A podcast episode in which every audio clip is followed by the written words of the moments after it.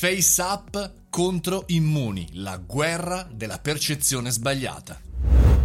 Buongiorno amici del caffettino, sicuramente tra i vostri amici c'è chi condivide con eh, simpatiche battute le proprie immagini con face up, diventando da uomo a donna, da donna ad uomo, ma eh, terribilmente critica l'applicazione Immuni. Facciamo un po' di chiarezza. Che cos'è face up?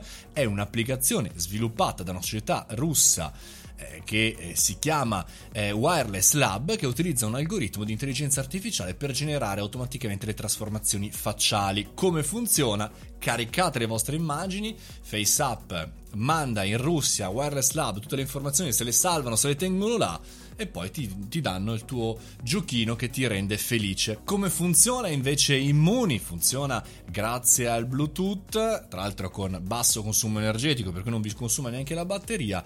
Mette insieme i dati totalmente anonimizzati, salvati sul vostro cellulare, quindi non salvati su nessun server, il fatto che tu sei stato in quel luogo, ma non che sei stato lì, ma che potenzialmente hai incontrato altri cellulari su cui è salvato un altro ID. Totalmente tutto anonimo, senza salvare niente da nessuna parte. Scatta solamente un alert quando a qualcuno a cui è stato gesticato il Covid viene in contatto in un posto eh, in cui siete stati lì di fianco, quindi a cena insieme, a pranzo, eccetera, eccetera, eccetera. Perché la domanda che mi faccio è questa, perché abbiamo una bassissima percezione del rischio verso dare tutti i nostri dati, Facebook compresi, che derivano da FaceApp, a una società russa fuori dal GDPR, fuori da tutto questo, e invece abbiamo un'altissima percezione del rischio se la nostra app di Immuni funziona sul nostro cellulare in totale anonimo, senza salvare le informazioni da nessuna parte. Perché noi ci dimentichiamo del contesto, noi addetti ai lavori verifichiamo, analizziamo, noi ci facciamo tutta una serie di paranoie, noi valutiamo pro e contro,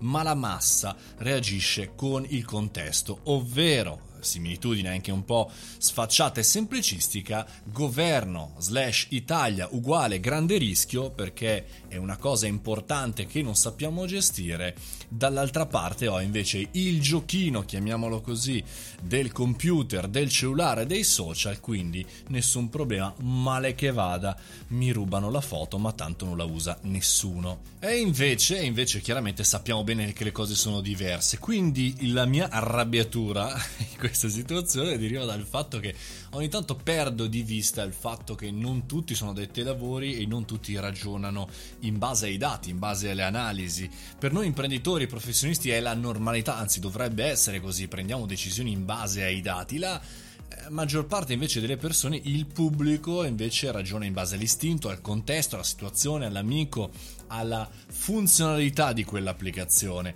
al perché. E quindi bisogna anche fare attenzione anche al mercato se vendiamo verso i consumatori e verso le aziende a che non tutto chiaramente viene visto in maniera oggettiva.